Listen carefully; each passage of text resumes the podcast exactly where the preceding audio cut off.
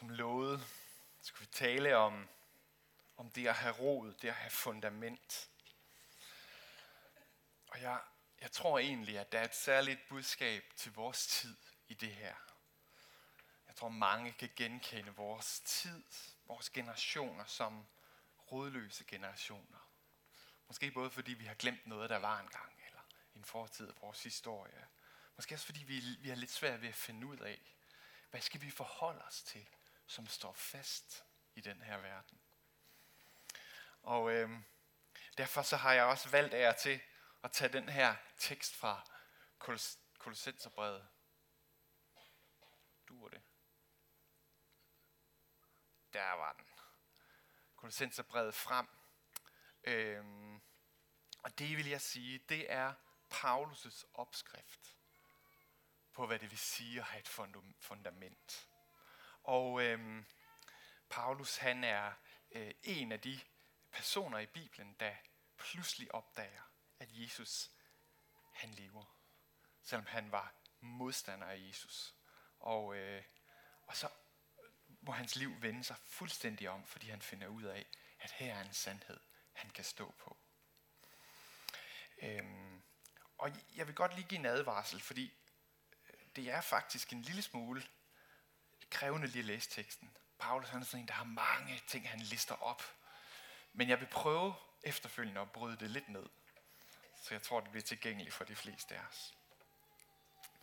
Paulus han siger sådan her. Nu hvor Jesus Kristus er jeres Herre, skal I leve i lydighed mod ham.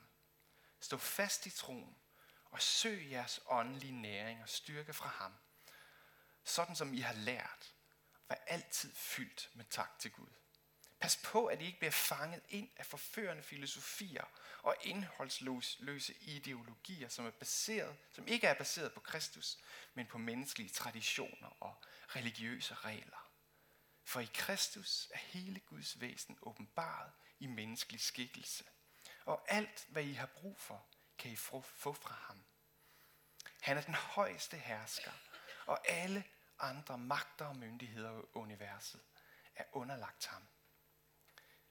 I behøver ikke blive omskåret for at blive regnet med til Guds folk. Nej, ved jeres tro på Kristus er I åndeligt talt blevet omskåret. I tog afsked med det gamle liv, da I blev begravet i dåbens vand, ligesom Kristus blev begravet. Og I stod op fra dåben til et nyt liv sammen med Kristus, fordi I tror på den Guds kraft, der oprejste ham fra de døde. Engang var I åndeligt talt døde og levede i synd og umoralitet, men Gud har givet jer et nyt liv, ligesom Kristus fik et nyt liv. Gud tilgav os alle vores overtrædelser og anklagede skriftet imod os, som byggede på Torans krav. Til intet gjorde han ved at fastgøre det til korset. Han besejrede ondskabens magter og myndigheder og fratog dem grundlaget for at anklage os, da han offentligt ydmygede dem med sin sejr på korset. Amen.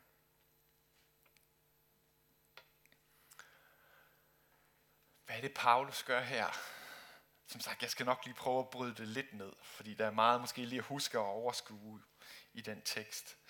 Men det jeg oplever, Paulus gør, som jeg synes gør teksten så utrolig spændende, det er, at han går i gang med at undersøge, hvordan ser et fundament, der virkelig kan stå fast.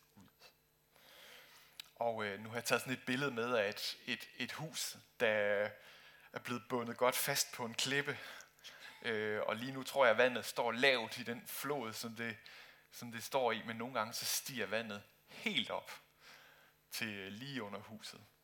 Og så er det altså godt, at det ikke er løst sand eller sådan noget, det er bygget på, men det står klippefast. Det Paulus dybest set gør i den her tekst, det er, at han går i gang med at undersøge fundamentet på sådan et hus, der står fast. Og han begynder ligesom ovenfra. Og hvis vi forestiller dig, at du vil undersøge fundamentet på dit hus derhjemme, så vil du tage spaden, og så vil du grave ovenfra, ikke? og så vil du få øje på den øverste del af fundamentet, eller måske den nederste del af din mur. Finde ud af, hvordan hænger muren egentlig sammen med fundamentet. Og så graver du videre, og så kommer du ned, dybere og dybere ned af fundamentet, og så finder du ud af, hvor dybt det er, hvor godt det står fast. Og det er dybest set det, Paulus gør her. Han graver, og han finder ud af, hvordan ser det ud, jo længere vi kommer ned. Og jeg har identificeret fire elementer af det fundament, som Paulus kigger på. Lad os lige kigge på, det, på, på de fire. Det første, Paulus han taler om, det er om livsvalg. Om gode livsvalg. Og det kan man faktisk godt kalde det øverste lag i et godt fundament. Eller i virkeligheden måske forankringen mellem hus og fundament. Det skal helst sidde sammen, så huset ikke vælter af. Der er ikke så mange mursten, der sådan lige vælter, altså sådan murstenshus, der sådan lige vælter af. Men hvis man nu havde sådan et lidt lettere træhus, ikke også, og det blæste rigtig meget, så er det faktisk rart, at det er forankret ned. Der er måske nogle af jer, der prøvede sådan en skur, der ikke lige kunne klare vinden, fordi det ikke lige var forankret ned i fundamentet. Så, så det lagde sig på siden. Ikke? Det skal være forankret ned i fundamentet. Og, øhm, og det, det, er en, det er en vigtig ting. Så gode livsvalg er dybest set det at, at begynde at bygge sit hus oven på et godt fundament. Og tænk på, I holder lidt fest for Tilde, er det ikke rigtigt? Og nogle af jer har nok også holdt fester for studenter, som er sprunget ud. Og øhm, hvad holdt I egentlig tale? Nu, nu, nu har jeg ikke holdt fest endnu, men dem af jer, der har haft fest, hvad holdt I egentlig tale om? Hvad sagde I til jeres student? Hvad tænker I på at sige til Tilde? Jeg ved godt, hun ikke forstår så meget endnu. Hvad, hvad, hvis man nu skal holde sådan en tale, siger, tag gode livsvalg for dit liv. Hvad, hvad, vil du, hvad vil du sige? Det er til sådan kendte mennesker får lov til at skrive en tale i avisen til, til studenterne. Ikke? Og så skriver de sådan gode råd. Og der, der, vi kan give mange gode råd. Ikke? Altså, øh, og, og, øh, og jeg tror, at dem også, der har lidt erfaring, vi, vi ved godt, at det faktisk ikke er dårligt at tage imod de her gode råd. Altså simple råd, som lad nu være med og sætte dig i gæld med for mange kviklån. Det er et meget lille råd, men det kan faktisk hjælpe dig rigtig, rigtig meget i dit liv. Ikke? Øh, man kan sige, find dig nu en god livspartner. Det er godt nok noget, der kan ændre dit liv i positiv eller negativ retning. Rigtig meget.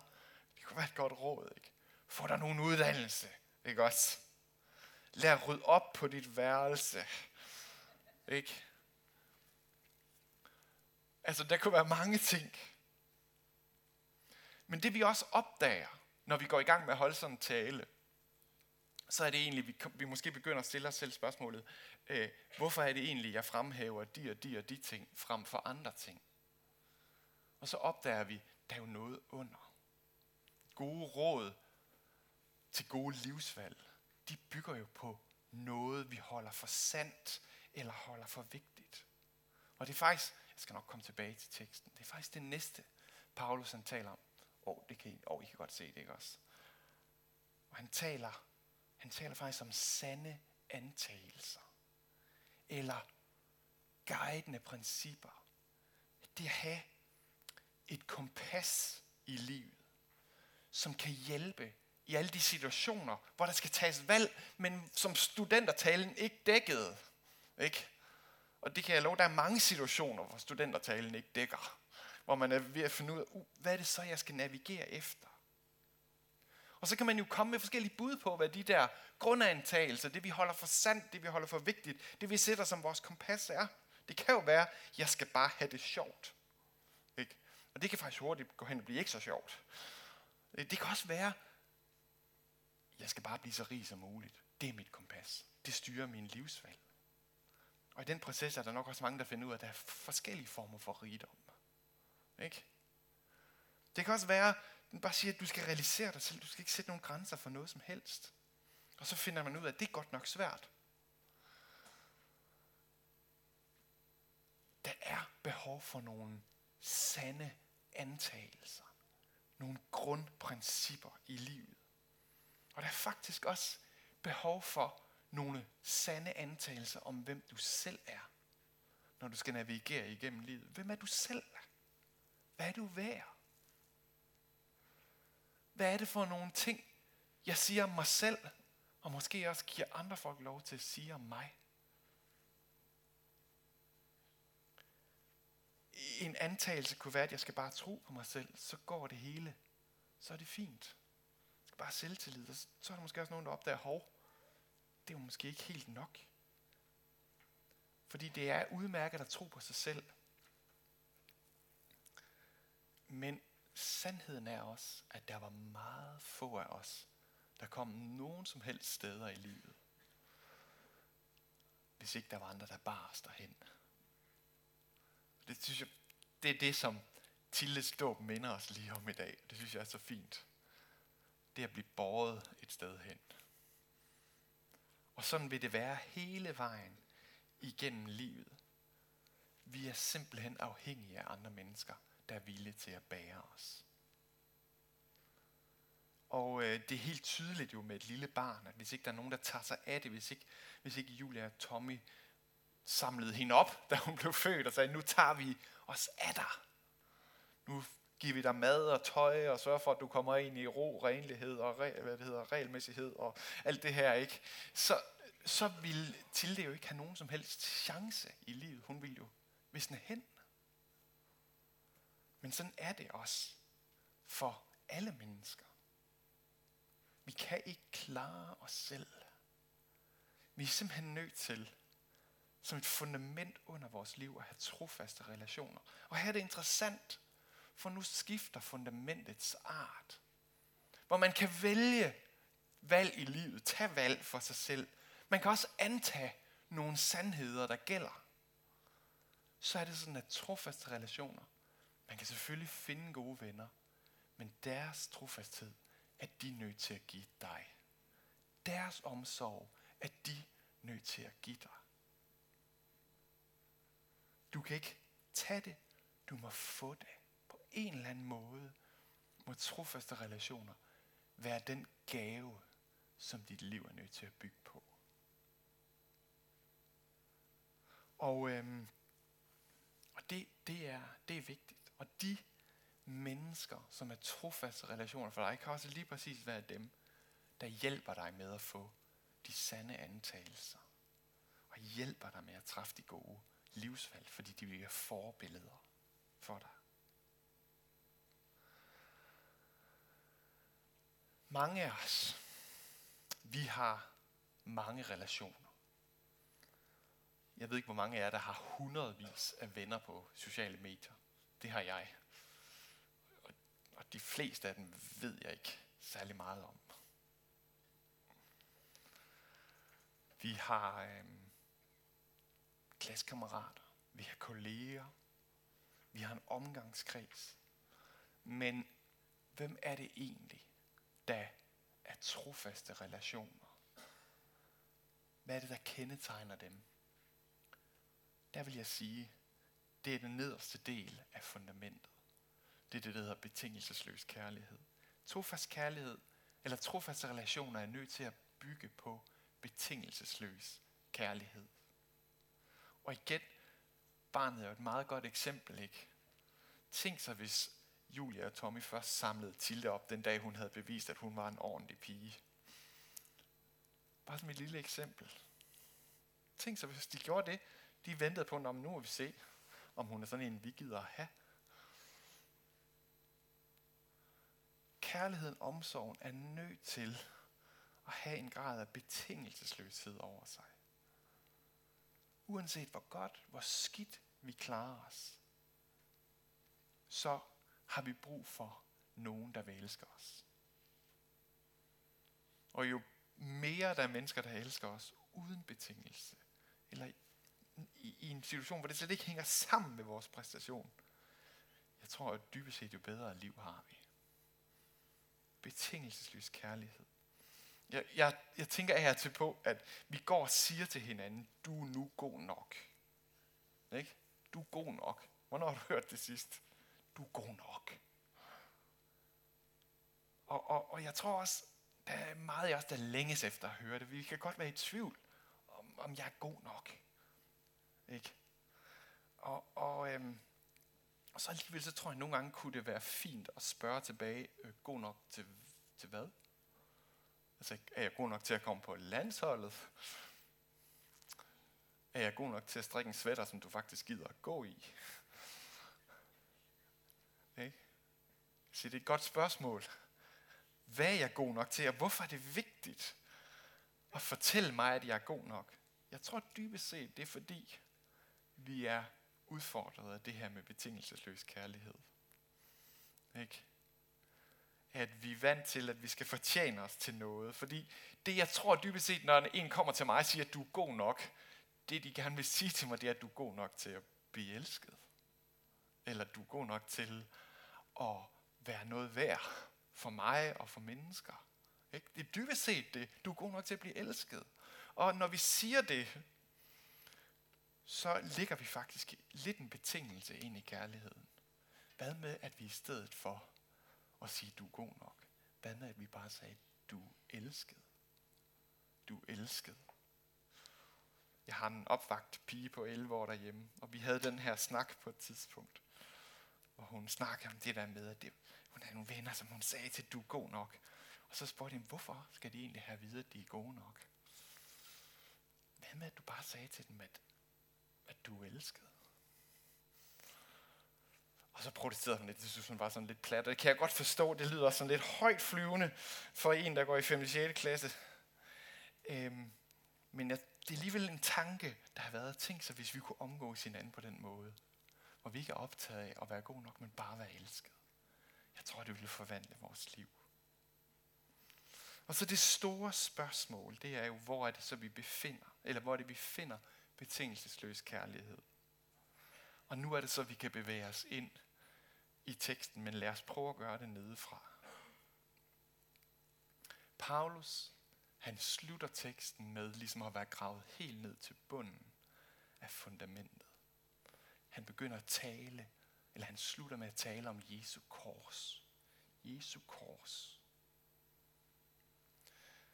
Og det er helt tydeligt, både Paulus, men også Nysesmente, de peger igen og igen og igen på det ene sted, hvor vi finder en fuldstændig betingelsesløs kærlighed. Og det er i Jesus, der hænger på korset. Hvor der står, Paulus han skriver det i Romerne 5, hvor han siger, at Gud viser os sin kærlighed ved at Kristus gav sig selv for os, mens vi endnu var syndere. Han taler også om, mens vi var hans fjender. Altså, mens vi var på afstand, vi var endda, endda, måske endda var i modsætning til ham, var på afstand af ham, ikke engang var interesseret i hans kærlighed, der viser Gud sin kærlighed til os ved at dø for os, ved at vælge korset, selv for de mennesker, der korsfæstede ham. Og Paulus, når han sådan har gravet helt ned i bunden af fundamentet her, så finder han det her kors som det absolute faste punkt at stå på. Guds betingelsesløse kærlighed, når den på den måde får sig ud i sådan en hengivelse. Der står fra vers 13, Gud tilgav os alle vores overtrædelser og anklageskriftet imod os, som byggede på lovens krav, krav til intet gjorde han, ved at fastgøre det til korset. Han besejrede ondskabens magter og myndigheder og fratro dem grundlaget for at anklage os, da han offentlig ydmygede dem ved sin sejr på korset.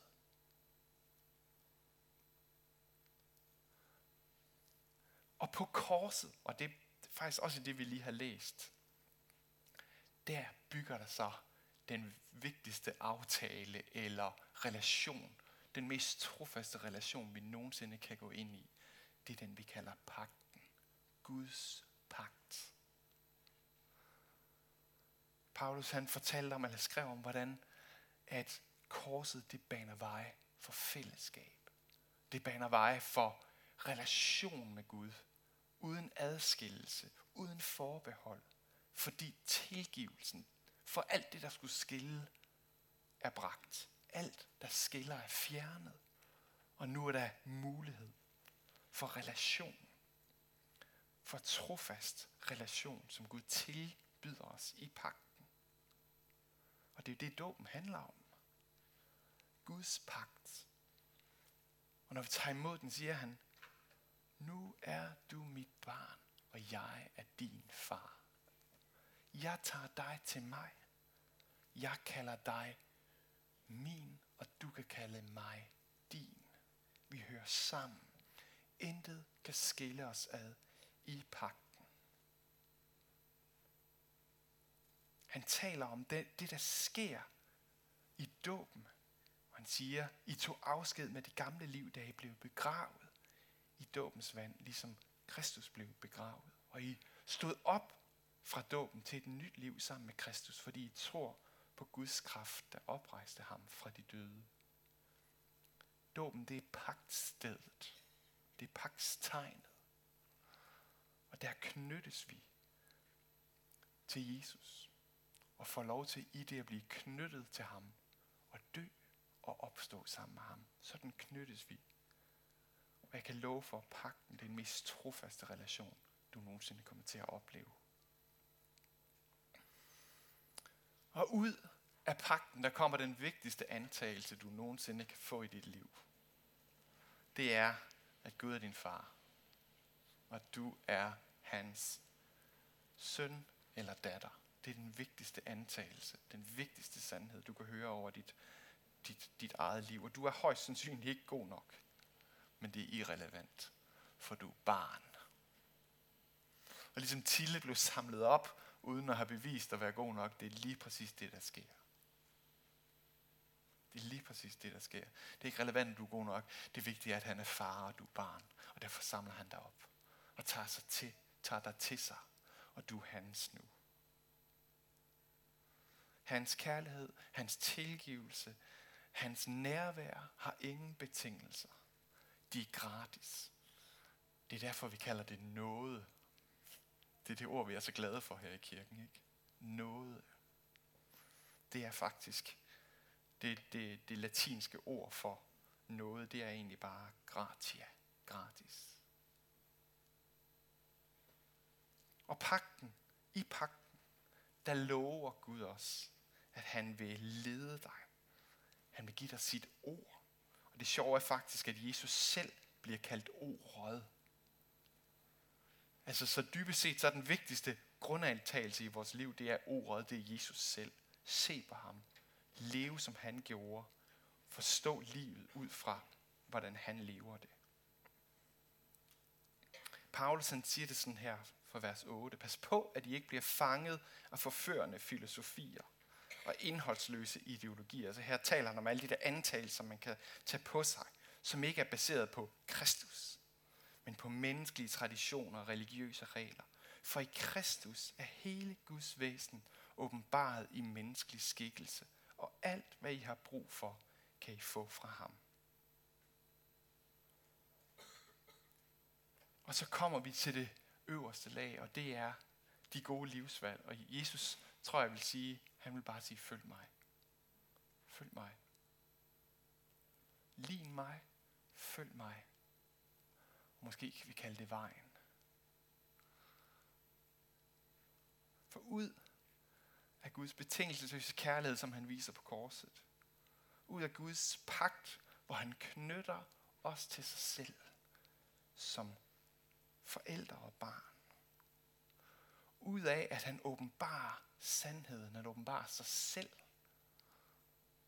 Der former sig en vej at gå på, som vi kan følge, og som når vi går på den, så bliver vores livs hus bygget på et sandt og sundt fundament, som ikke vælter. Så derfor siger han, og det er så starten af det, vi læste, nu hvor Jesus Kristus er jeres Herre, skal I leve i lydighed mod ham. Stå fast i troen og søg jeres åndelige næring og styrke fra ham, sådan som I har lært, og vær altid fyldt med tak til Gud. I den her tid, der opmuntres jeg meget over at høre historier fra, fra sådan kendte danskere, og faktisk også i virkeligheden fra helt almindelige mennesker, om at de har fået en erfaring af Guds betingelsesløse kærlighed. At de er blevet mødt af hans tilgivelse. Og, øhm, og lige pludselig så, så får de en ny vej at gå på. Jeg ved ikke, om I er stødt på sådan nogle beretninger øhm, jeg synes, de popper op sådan over det hele lige nu. Også i medierne.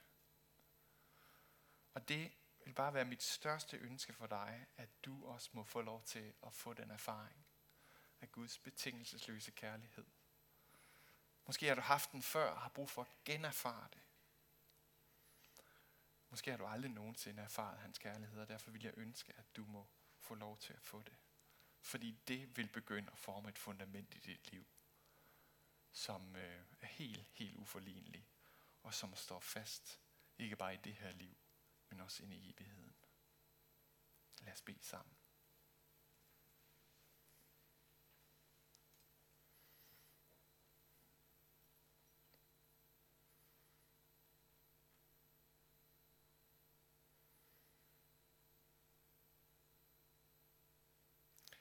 Tak, far, fordi du sendte din søn.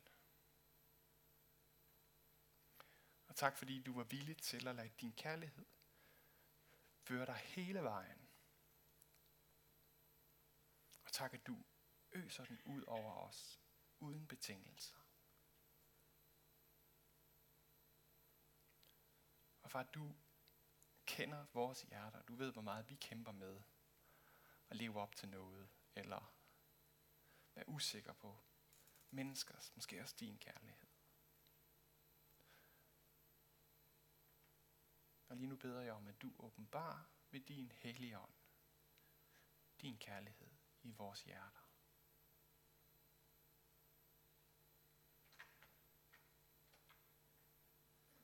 Lad os bare lige være lidt stille. Tag imod. Åbne vores hjerter for ham.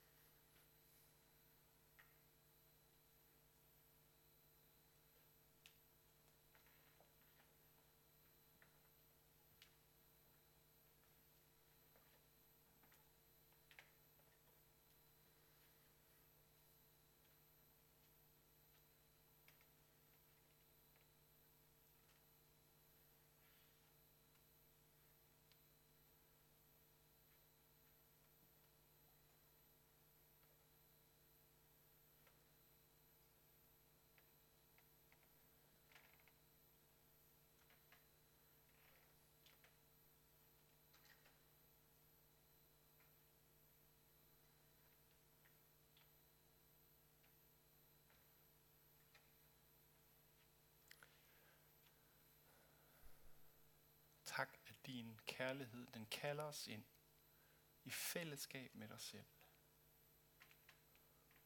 Tak fordi den åbenbarer sandheden for os.